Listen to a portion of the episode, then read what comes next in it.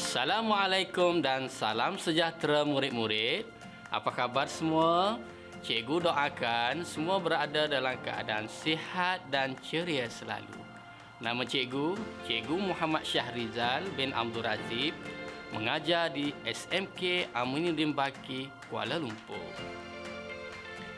Pada episod kali ini, murid-murid akan belajar bab 4, mengenali tamadun. Sejarah Tingkatan 1 Kita akan belajar subtajuk 4.3 Ciri-ciri Tamadun Awal Dunia. Di akhir pembelajaran, murid-murid Cikgu harap semua dapat membincangkan ciri-ciri tamadun awal dunia. Memahami dengan mendalam ciri-ciri tamadun awal dunia Baiklah murid-murid, kita teruskan sesi pembelajaran pada hari ini dengan topik iaitu ciri-ciri tamadun awal dunia. Ciri-ciri tamadun awal dunia merangkumi pencapaian yang hebat dalam sembilan perkara. Pertanian dan perdagangan, sistem pemerintahan, pembentukan bandar, pengkhususan pekerjaan, teknologi, organisasi sosial, agama dan kepercayaan, tulisan dan penyimpanan rekod, kesenian dan kesusasteraan. Jom semua, mari kita mulakan pelajaran hari ini. Cikgu mahu murid-murid ingat ya, akronim sembilan ciri-ciri tamadun awal dunia iaitu P S B K T O A R S. Bagaimana murid-murid? Adakah murid-murid boleh menyenaraikan semua ciri-ciri tersebut berpandukan akronim yang cikgu berikan? Bagus. Murid-murid juga boleh mencipta akronim sendiri yang mudah untuk diingati.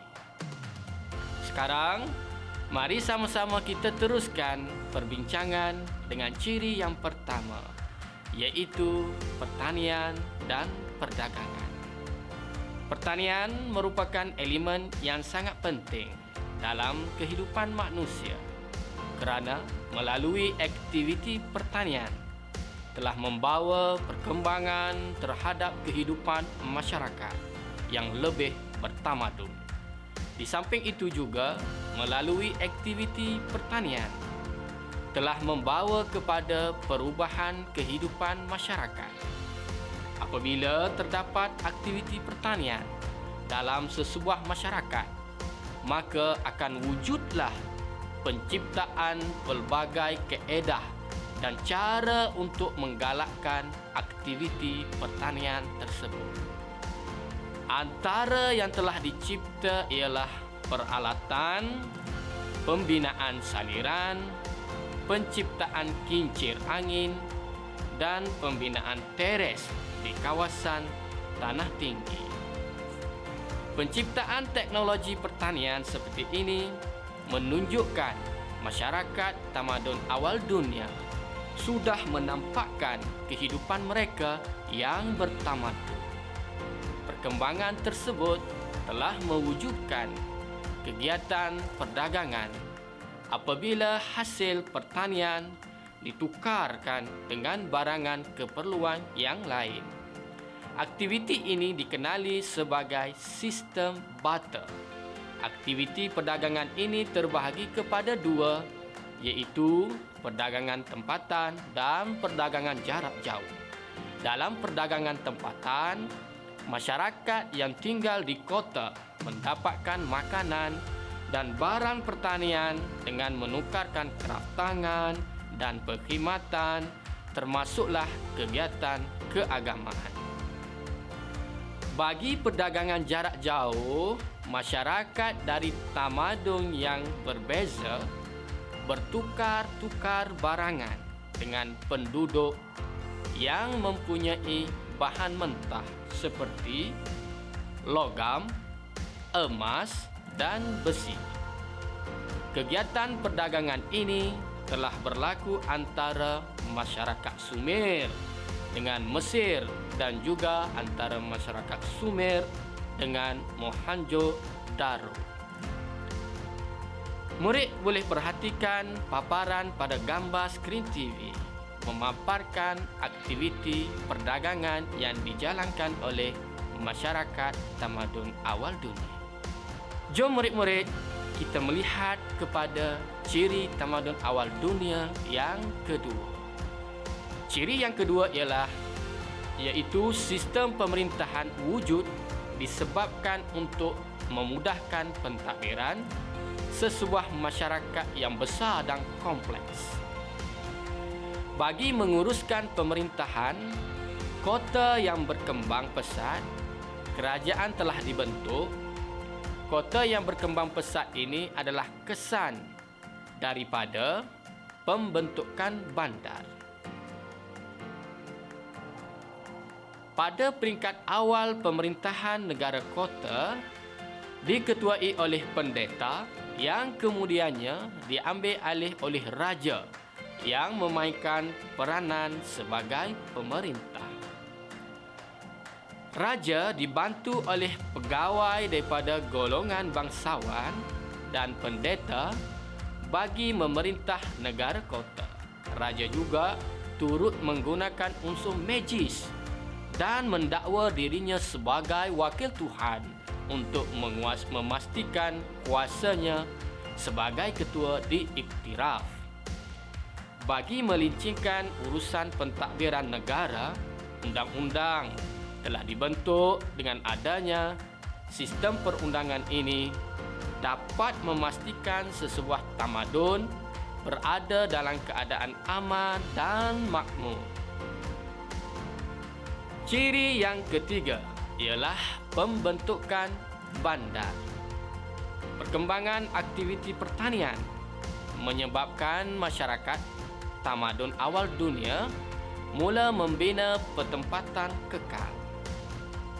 Pertempatan kekal ini bermula dengan kampung. Apabila berlaku pertambahan penduduk, kawasan kampung yang berkembang akan disatukan membentuk bandar.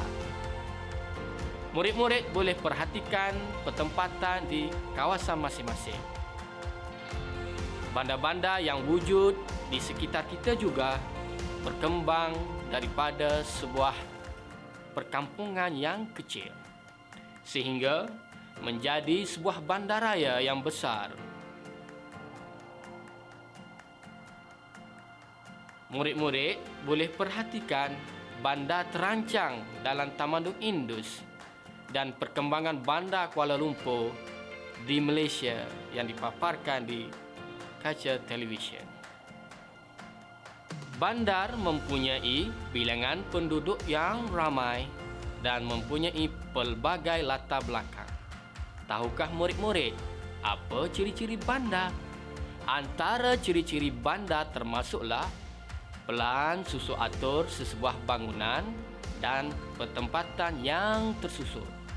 Rumah kediaman mempunyai kemudahan perigi, bilik mandi dan tandas. Kemudahan prasarana yang teratur dan sistematik seperti pasar, rumah ibadat dan kawasan kediaman. Pembinaan sistem peparitan dan pembentungan. Pembinaan kota untuk berlindung dari, daripada serangan orang luar dan menjadi kawasan sempadan. Pada peringkat awal, bandar menjadi pusat kegiatan politik, ekonomi dan kebudayaan bagi kawasan sekitarnya bandar seterusnya berkembang menjadi institusi sosial dan ekonomi yang tersusun. Ini menjadi asas kepada kelahiran tamadun awal dunia. Bandar pertama di dunia dibina pada tahun 4000 sebelum Masihi. Kota-kota utama termasuklah Ur urut di kawasan sungai Tigris dan Euphrates. Memphis di sungai Nile. Mohenjo-daro di sungai Indus. Dan Anyang di sungai Wanghe. Kita beralih ke ciri yang seterusnya iaitu ciri yang keempat. Apakah ciri keempat? Murid-murid boleh rujuk buku teks pada muka surat 82. Yang keempat ialah pengkhususan pekerjaan. Perkembangan bandar yang pesat telah meningkatkan jumlah penduduk dan secara tidak langsung mewujudkan pengkhususan dalam bidang pekerjaan. Kewujudan pengkhususan kerja ha, dapat meningkatkan produktiviti manusia serta dapat mewujudkan kemakmuran dan perkembangan ekonomi. Antara peluang pekerjaan baru pada masa tersebut ialah pengutip cukai, jurutera bagi mengawal pengairan sungai, tentera, petani, bekerja di sawah dan bekerja dalam bidang pentadbiran. Terdapat juga artisan yang menumpukan masa dan kerja, mengukir, menempa besi dan tembikar. Saudagar dan pedagang bertukar-tukar barang yang dihasilkan oleh golongan artisan. Kegiatan saudagar dan pedagang bertukar-tukar barang juga membawa kepada pertukaran ilmu pengetahuan, teknologi dan budaya. Seterusnya ialah teknologi. Masyarakat mahir dalam teknologi telah menghasilkan pelbagai penciptaan barangan, monumen dan hasil pertukangan penciptaan teknologi baru dapat memberikan keselesaan kepada masyarakat. Tamadun Mesopotamia terkenal dengan taman tergantung Babylon. Tahukah anda bagaimana rupa taman tergantung Babylon? Mari kita lihat gambar dalam paparan berikut. Menurut Herodotus, taman ini terletak di dalam kawasan istana yang dindingnya disaluti emas yang sangat tebal. Menariknya, akibat dibina terlalu tinggi dari permukaan, ianya mewujudkan ilusi seperti sebuah taman yang tergantung.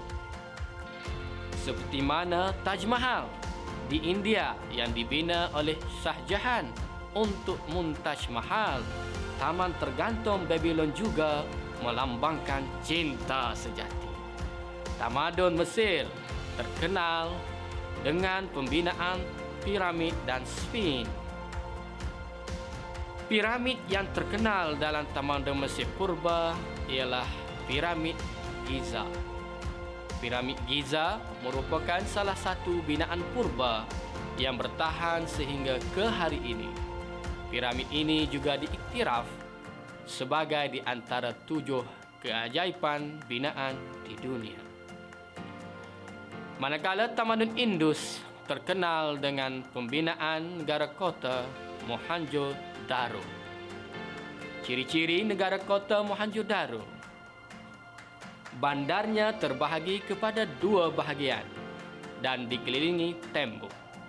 Bahagian utama merupakan pusat pentadbiran dan keagamaan yang menempatkan bangunan pentadbiran, tempat mandi awam dan tempat penyimpanan hasil pertanian. Bahagian yang kedua, bandar ialah kawasan perumahan. Perancangan bandar yang sistematik dalam tamadun Indus dibantu oleh kemajuan ilmu geometri dan pembinaan bandar Mohenjo-daro, penggunaan teknologi dalam pembuatan logam, tembaga, gangsa dan besi menghasilkan peralatan seperti baja untuk pertanian. Penciptaan roda pula telah membantu penggunaan kereta kuda dan kereta lembu. Pengangkutan tersebut digunakan untuk mengangkut hasil pertanian dan dijadikan alat perhubungan. Murid-murid, sekarang kita bincangkan pula ciri yang keenam tamadun awal iaitu organisasi sosial.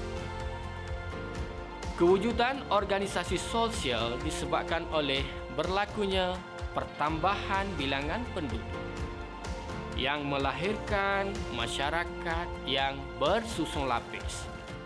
Terdapat dua lapisan masyarakat iaitu golongan atasan dan golongan bawahan. Kemunculan institusi sosial dan golongan pekerja dalam masyarakat Mesir Purba telah mewujudkan kelas sosial. Kelas sosial ini dibentuk mengikut jenis pekerjaan, kekayaan dan pengaruh. Pemerintah seperti Fir'aun, golongan agama dan golongan bangsawan berada di kedudukan tinggi dalam susunan masyarakat. Golongan saudagar dan artisan berada pada kelas kedua. Di bawah kelas kedua pula golongan petani dan pekerja yang tidak berkemahiran. Golongan hamba berada pada kedudukan paling rendah. Hamba ini terdiri daripada dua kumpulan iaitu hamba perang dan hamba yang dijual. Ciri seterusnya ialah agama dan kepercayaan.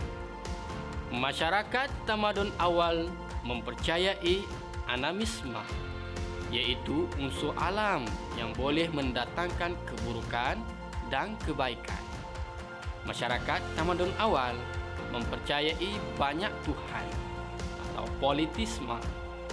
Antara Tuhan yang mereka sembah ialah Tuhan bulan, Tuhan matahari, ibu dan sungai upacara keagamaan seperti korban binatang atau mempersembahkan makanan kepada kuasa roh dilaksanakan oleh institusi agama pada masa tersebut. Upacara korban dilakukan untuk mengelakkan daripada ditimpa bala dan bencana. Untuk itu, tempat ibadat yang besar dibina sebagai tanda menghormati Tuhan. Contohnya, tamadun Mesopotamia membina zigurat. Di Mesir, masyarakatnya mempercayai kehidupan selepas kematian. Justru itu, dalam kalangan pemerintah Mesir, mereka akan membina piramid untuk menyimpan mumia sebagai tempat bersemadi roh-roh mereka. Selain itu, banyak barangan seperti makanan, rabut dan harta juga disemadikan bersama-sama mumia. Pernahkah murid-murid terfikir masyarakat tamadun awal sudah mula menulis maupun membaca? Sudah tentu mereka boleh menulis dan membaca. Bagaimanakah agaknya sistem tulisan mereka? mari kita bincangkan bersama dalam ciri tamadun yang ke-8 iaitu tulisan dan penyimpanan rekod. Sistem tulisan mula wujud kira-kira 5000 tahun yang lalu. Apakah kepentingan tulisan ini? Tulisan penting bagi membezakan kehidupan zaman prasejarah dan sejarah. Secara beransur-ansur, manusia mencipta sistem tulisan yang lebih baik dengan menggunakan abstrak simbol bagi mewakili pelbagai bentuk idea. Wujudnya sistem tulisan ini membolehkan manusia menyimpan rekod mengenai perkara penting tentang masyarakat dan diri mereka. Tulisan pertama menggunakan sistem piktograf ataupun simbol. Simbol gambar. Mari kita lihat dan baca sama-sama tulisan berbentuk gambar ini.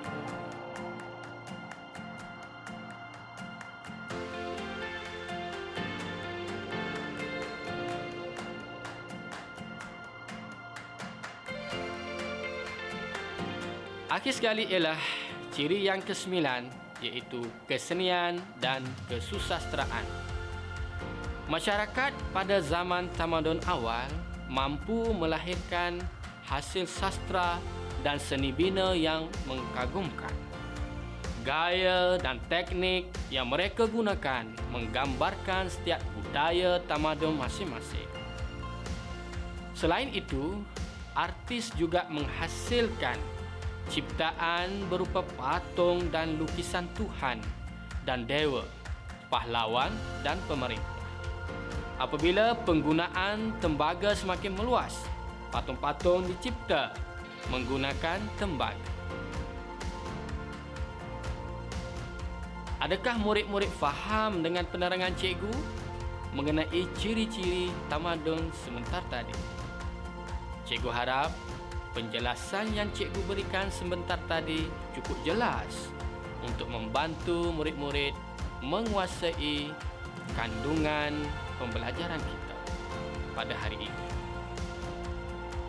Cikgu juga berharap murid-murid dapat menjawab soalan yang telah cikgu sediakan. Cikgu perlu membuat latihan pengukuhan bersama-sama murid-murid bagi tujuan mengenal pasti sejauh mana pemahaman murid-murid tentang topik pembelajaran kita sebentar tadi. Aktiviti pertama kita ialah menyenaraikan ciri-ciri tamadun awal dunia. Sila senaraikan sekurang-kurangnya murid-murid boleh menyenaraikan enam daripada sembilan ciri-ciri tamadun awal dunia tersebut. Jawapannya ialah sistem pemerintahan pertanian, pembentukan bandar, teknologi, tulisan dan penyimpanan rekod, organisasi sosial, kesenian dan kesusasteraan, agama dan kepercayaan, serta pengkhususan pekerjaan. Seterusnya, jelaskan empat ciri-ciri tamadun awal dunia. Murid-murid mesti menjawab soalan ini dalam bentuk ayat yang penuh dan lengkap. Mari kita bincangkan jawapan bersama-sama mengikut format dan markah yang ditetapkan. Ciri-ciri tamadun awal dunia yang pertama ialah pemerintahan. Pemerintahan masyarakat awal diketuai oleh raja yang dibantu oleh golongan bangsawan dan pendeta. Ciri yang kedua ialah pengkhususan pekerjaan. Terdapat banyak peluang pekerjaan masyarakat tamadun awal seperti tentera, petani dan pengutip cukai. Selain daripada itu, teknologi kemahiran dalam teknologi telah menghasilkan pelbagai penciptaan barangan dan monumen. Contohnya, binaan piramid oleh masyarakat Mesir Purba. Ciri yang terakhir ialah agama dan kepercayaan. Masyarakat tamadun awal mempercayai banyak Tuhan seperti Tuhan bulan, Tuhan matahari, Tuhan Ibu dan Tuhan Sungai. Kesimpulan, ciri-ciri tamadun awal dunia telah memaparkan kehebatan pencapaian tamadun, tamadun dalam semua bidang kehidupan. Hal ini adalah asas pencapaian tertinggi manusia sehingga digelarkan tamadun yang hebat. Kemajuan pemikiran menyumbang kepada hasil ciptaan idea dalam kalangan masyarakat untuk membina tamadun yang lebih tinggi. Hasil ciptaan telah membantu manusia membina kehidupan yang lebih baik, terutamanya dalam pembinaan bangunan dan teknologi pertanian. Kewujudan tamadun awal dunia menjadi pencetus inovasi kepada masyarakat pada hari ini. Sekian terima kasih. Semoga kita berjumpa lagi di episod yang akan datang. Assalamualaikum warahmatullahi wabarakatuh.